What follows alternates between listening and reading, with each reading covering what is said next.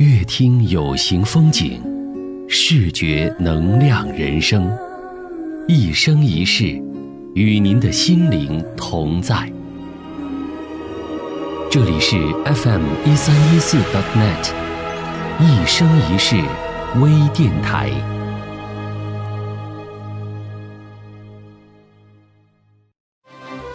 声音有范儿，视角有料，非凡链接，沟通心灵。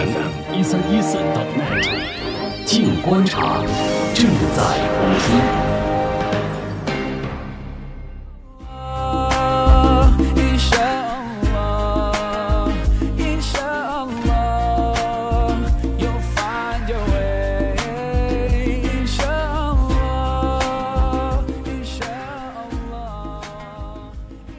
亲爱的听众朋友，您好！一生一世微电台的直播节目《静观察》又跟您见面了。今天是二零一六年的八月十六号，星期二，我是法蒂玛。酷热难耐的晚上，还是挡不住我们在节目相约的欣喜。FM 一三一四 dot .net 一生一世微电台在网络中为您传递清新与美好。第十届全国回族作家学者笔会暨第二届回族文学颁奖典礼于二零一六年八月十号在新疆吉木赛尔县隆重举行。新疆文联作协昌吉州有关领导、吉姆塞尔县有关领导以及来自全国各地的回族作家、学者、新疆本土作家以及文学爱好者一百多人参加了笔会开幕式以及颁奖典礼。今天的《静观察》回族文学的魅力声音节目呢，就跟大家一起来聊一聊回族文学背后的故事。那么，法蒂玛呢，非常荣幸的邀请到了全国回族文学奖的主办方——回族文学杂志社社长、主编买林老师和副主编王勇老师，今天来到我们的节目，跟大家一起来共享回族文学的魅力声音。那在这里呢，法蒂玛简单的给大家介绍一下今天的两位嘉宾。买林主编回族，一九八七年毕业于新疆师范大学中文系，先后在新闻媒体任记者、编辑、专刊部主任、副刊部主任。通联部主任、编辑部主任等等，在新闻媒体呢工作有二十三年之久，多篇作品获全国新疆新闻奖。二零一零年任回族文学杂志社社长、主编，至今。王勇老师，汉族，一九八四年开始一直在回族文学杂志社工作，任副主编，至今呢发表过文学评论、文化随笔近二十万字，对回族文学的发展和回族作家的培养付出了巨大的努力和贡献。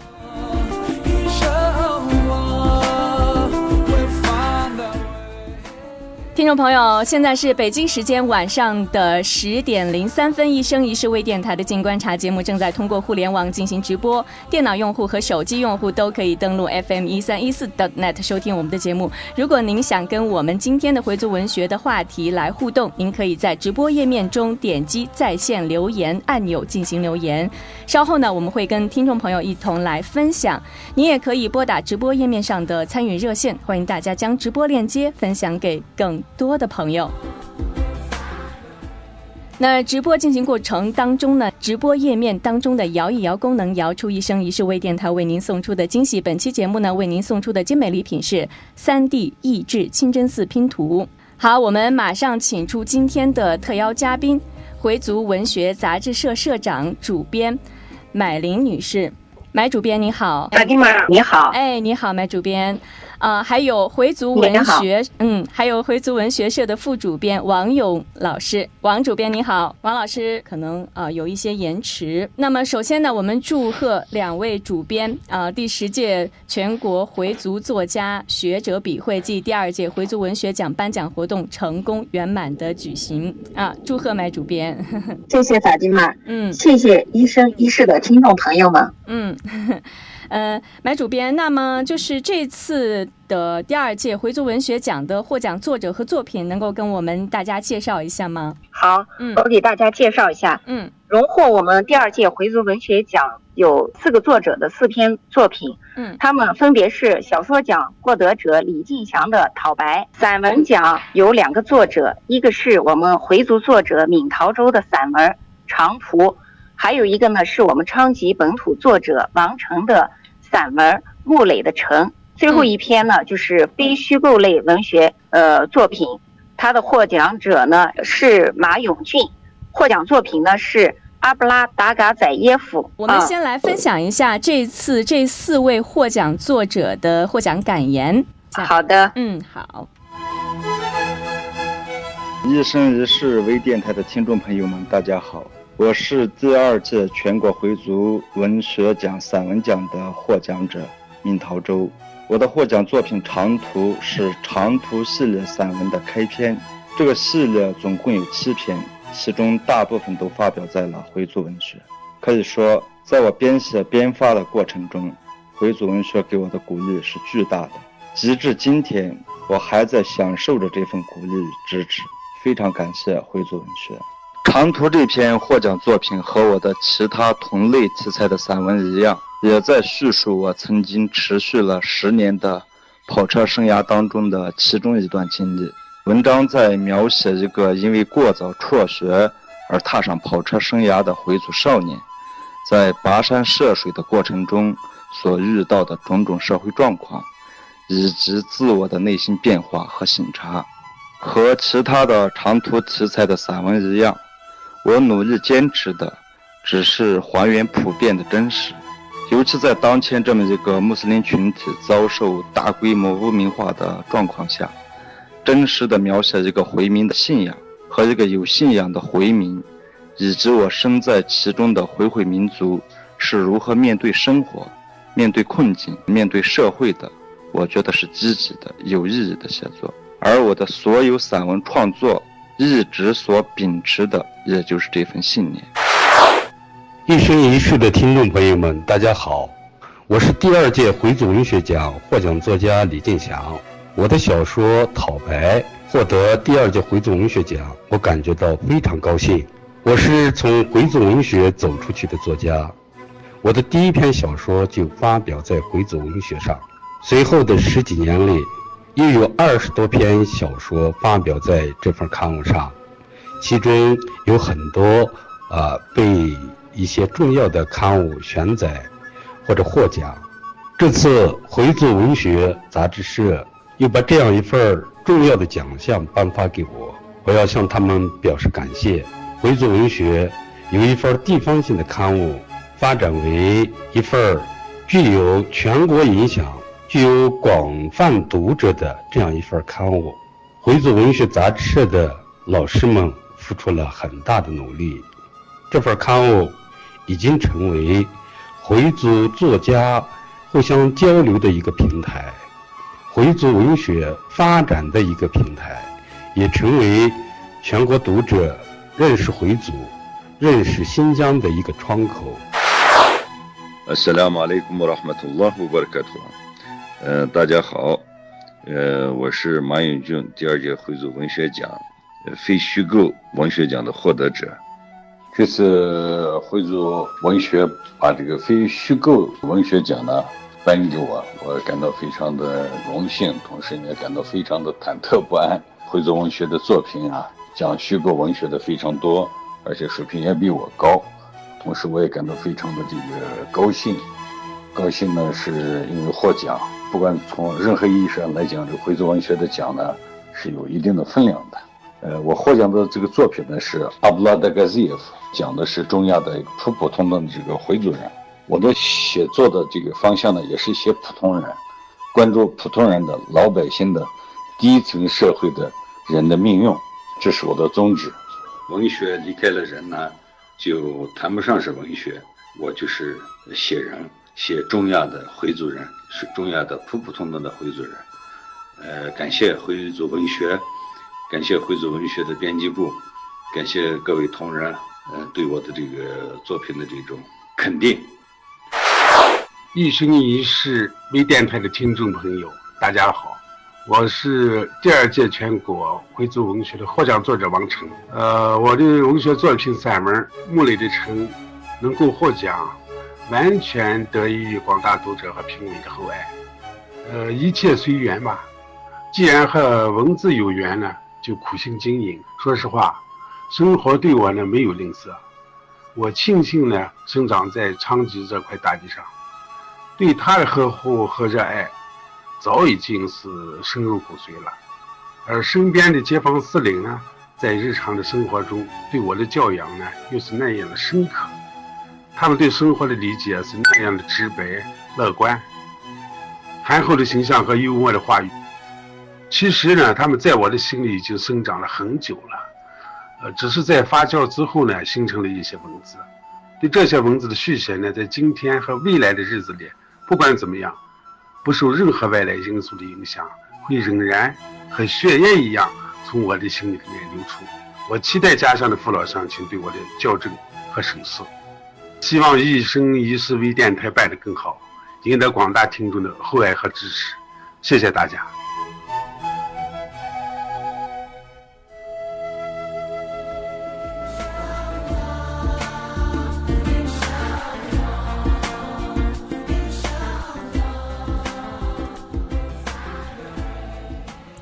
非常感谢这些获奖作者。那么，我们刚才听到了四位获奖作者的感言，呃，他们对回族文学都是心怀感激的，也觉得回族文学是他们文学创作的摇篮刊物。同时呢，也是回族文学一直鼓励和支持着呃大批的这个文学爱好者继续创作。那么，买主编，您是怎么看的呢？呃，我首先要感谢四位获奖作家。对我们回族文学杂志的认可和鼓励，还要感谢多年以来支持我们的作者。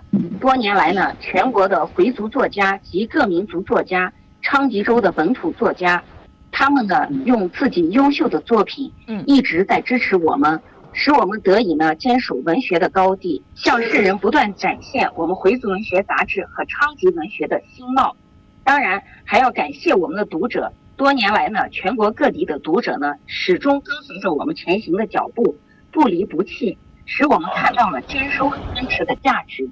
呃，这是我的这对刚才四位获奖作家感言的啊一点感想啊。我们杂志呢一直认为，一本杂志，它的作家作者其实就是它的衣食父母，培养作家作者呢。是这本杂志的责任和义务，对啊，嗯，所以呢，呃，谈不上感谢。那么我也想说的是，呃，多年以来呢，呃，正是在各位作家作者的支持下呢，我们回族文学杂志呢才能走到今天。嗯，正是因为他们的不离不弃，他们的支持，使我们看到了坚守和坚持的价值。对。王老师现在在线吗？现在，刚才信号不太好。嗯，现在在线啊啊，好，王老师，欢迎您来到我们的节目。嗯呃，王老师，刚才呢，我们跟呃买老师已经听了四位获奖作者的感言。呃，那么也就是说，我们回族文学哈，现在是立足呃昌吉，面向新疆，甚至是面向全国。王主编，您是一直战斗在回族文学前沿的一位资深的主编，您把三十多年的青春都奉献给了回族文学，而且。赢得了很多啊，尤其是回族朋友的敬重。您为什么对回族文学这么情有独钟？好的，好的。那个刚才信号不太好，很高兴接受这次采访。一生一世微电台的听众朋友们，大家好。嗯，呃，我呢是在回族文学工作的时间相对来说呢比较长，从上个世纪八十年代一直到现在。还在这个杂志社目前在工作。一个是我本身呢热爱这个行业，嗯，第二呢能够在过去的生活经历里面参与到这样一个杂志的发展，我本身也是一件幸事吧。因为这个也不是每一个民族都能够拥有自己的文学刊物。回族文学呢，改革开放以来呢，也算是时代的馈赠吧。能够这个顺应时代发展的这个文学潮流，出现这样一本刊物，而且回族本身呢，特别是当代以来呢，产生了一代又一代一批这个优秀的、杰出的这这个回族的作家，嗯，给这个回族文学的发展呢，提供了很好的基础，也给这本刊提供了强大的动力，所以能够参与到这个这本杂志的这个创建啊、办刊啊这些工作实践呢，也是很高兴的一件事情。嗯。对，好，嗯，好，呃，我们说，呃，一个奖项哈，大家最关心的就是这个奖是以什么样的标准来评比的。那么，我想问一下两位老师，就是我们的这个回族文学奖的评比呢，是怎么样评出来的？它依据什么样的一个标准？啊，我来介绍一下啊啊，麦主编，呃，我先介绍一下我们回族文学奖吧。啊，好，呃，那么就是为了进一步推动中国回族文学。和新疆昌吉回族自治州本土文学创作的发展和繁荣，进一步提升我们这本全国唯一昌吉独有的回族文学在中国文学界的知名度和影响力。我们呢是于二零一四年呢专门设立了，就是以我们这本杂志的刊名命名的回族文学奖啊。那么，呃，这个奖呢。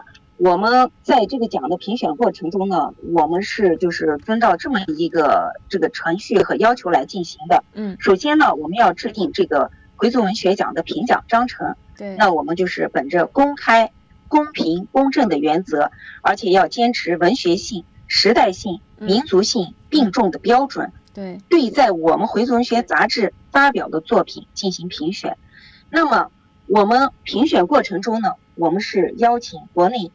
知名的文艺评论家以及知名的作家呢，担任我们回族文学奖的呃评委啊，来开展我们回族文学奖的这个作品的评选工作。那么，呃，我看到呢，这次回族文学奖的评奖还邀请到了一些主流文学界的一线的评委。第二届回族文学奖的评委呢，他有著名的文艺评论家洪志刚，还有著名的作家鲁迅文学奖的获得者。胡学文、毕威、刘亮程啊，以及咱们回族著名的作家石淑清。啊，第一届回族文学奖的评委呢，我们呢有著名的文学评论家孟繁华先生，还有我们著名的作家刘庆邦，还有新疆作协的副主席啊董立博啊，呃等等吧，这些著名的作家呢。和评论家呢担任每一届回族文学奖的评委，以无记名的方式，嗯，对我们参评的作品进行评奖。嗯，这是我们主流文学界的评委哈。那么他们在这个参评作品，或者是呃，就是对这些作品所代表的回族文学的创作有哪些评价吗？比如说，在他们的眼中，回族文学有哪些独特的气质或者是特点？呃，我们这个刊物呢是一个少数民族的文学期刊，所以我们的评选优秀作品呢，其中应有之义吧，也就是应该凸显它的。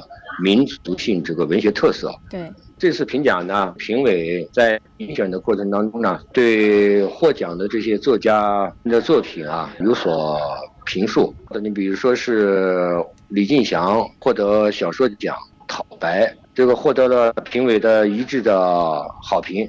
他们评委一致的认为呢，就是说是这个小说本身，祥的这个作家他是在追求，就是通过文学的方式。来体现回族这个民族的审美品格，体现回族作家的文学风格。里面的主题啊，都具有民族的特点，都有鲜明的时代特征。特别是把民族的传统啊、民族的信仰和革命的大义和对革命的忠贞，很好的结合起来。呃，是小说的叙事。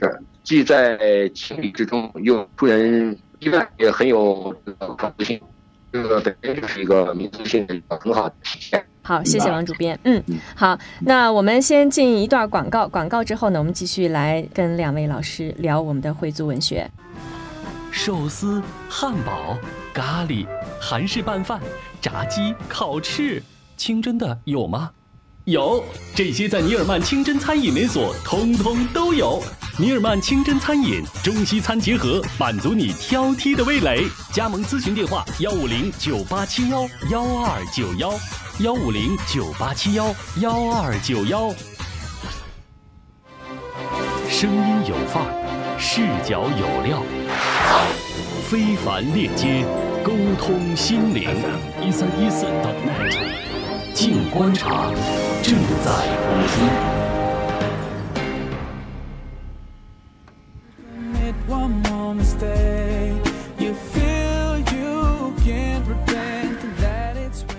欢迎回来，这里是一生一世微电台的直播节目《静观察》，回族文学的魅力声音，我是法蒂玛。电脑用户和手机用户都可以登录 FM 一三一四 .net 收听我们的节目，也欢迎大家将直播链接分享给更多的朋友。那么节目进行过程当中呢，欢迎跟我们互动，您可以将您对回族文学或者回族文学奖想说的话，通过直播页面留言给我们，也可以关注一生一世微信公众平台来发送语音或者文字消息。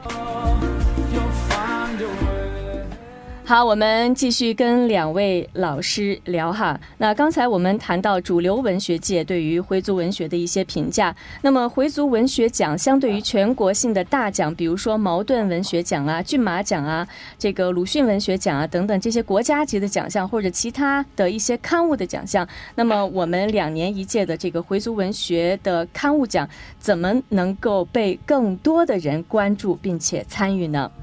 我们在这个奖项上面呢，要坚持我们自己的特色啊特点，再一个呢，就是我们要坚持我们这个奖项它的文学品质啊，通过我们这个奖项的文学品质呢，来吸引更多优秀的作家来参与我们的回族文学奖。嗯，我们看到这次笔会呢，也是关注到了一些基层的作者，呃，比如说是拇指作家马慧娟、牧羊诗人王学军，包括一些九零后的一些作者。那么，呃，从地域上讲，也有这些哈尔滨呢、福建的一些作者。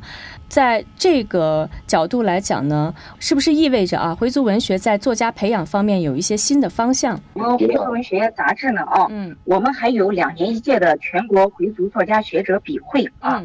这个笔会这个平台呢，就是团结全国各地的回族作家学者的一个非常好的机会和交流的一个平台啊。在培养作家方面呢，根据这个现在这个社会的发展啊，以及读者的期待呢，我们呢会在东部的作家，以及呢我们这个青年作家啊方面呢，我们会呃下更多的气力啊，做更多的工作啊。呃，具体的呢，让王老师呢再来。呃，给大家做一个详细的回答。嗯，哎，我补充一下，就是，呃，比如说办笔会，我们不所和以前的笔会有所创新呢，更有效的通过笔会这种方式，提高大家的创作水平。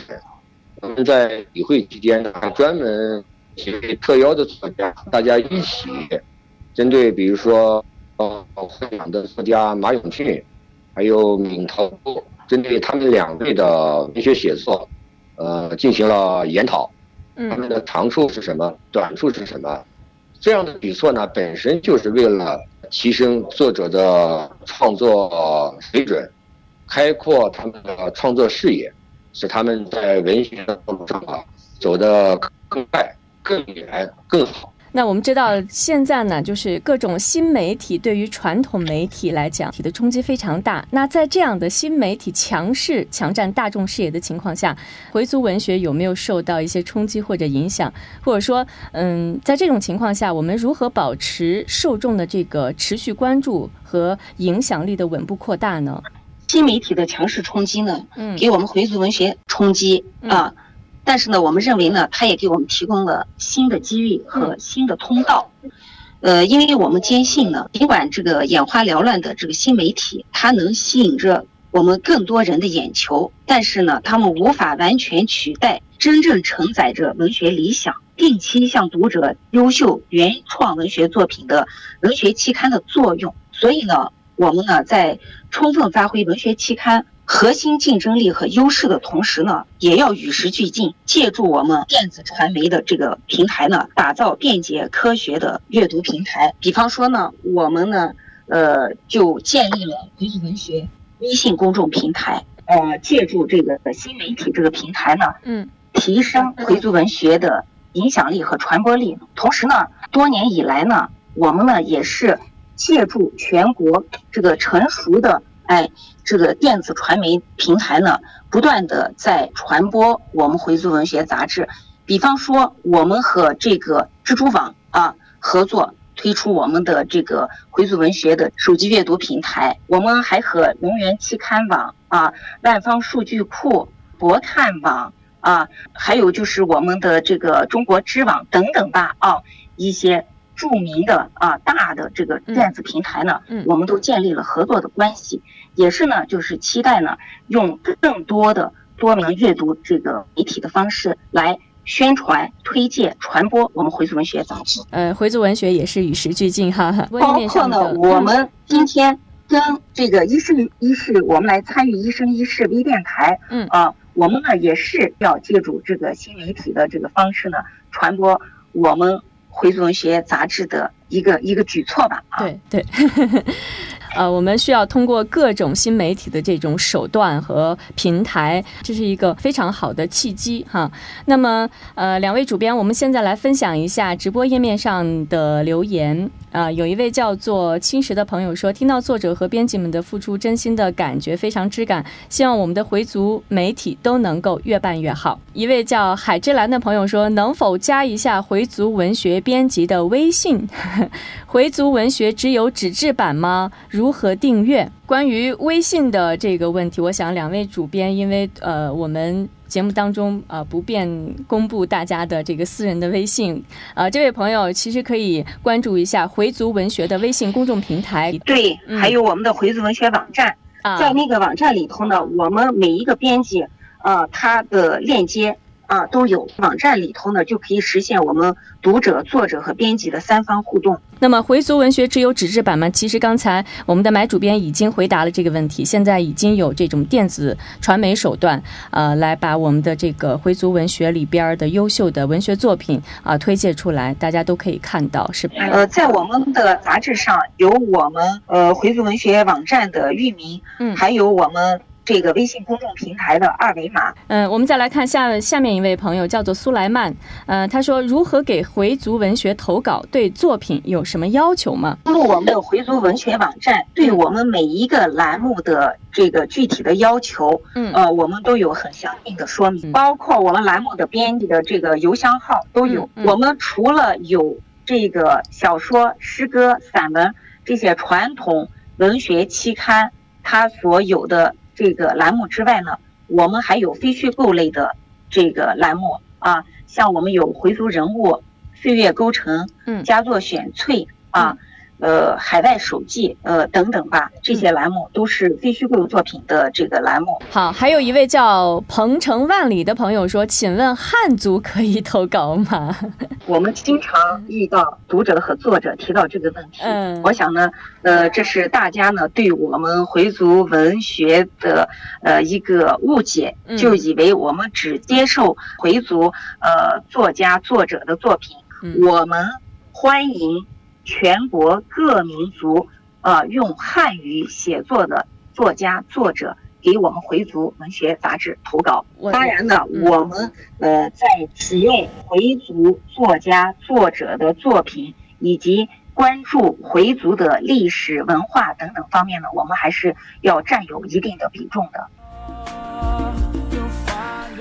说到这儿呢，我们今天节目的时间也差不多了，非常感谢两位主编。能够做客《一生一世》微电台的节目，呃，也祝愿我们的回族文学能够越办越好，呃，同时也期待在大家的共同关心和努力下，我们的回族文学在主流文学界的声音越来越响亮。好，谢谢两位主编，谢谢买主编，谢谢王主编，好，谢谢大谢谢家啊。嗯好，谢谢你们。谢我们辛苦了，一生一世的听众朋友们，谢谢。阿萨拉姆阿莱贡。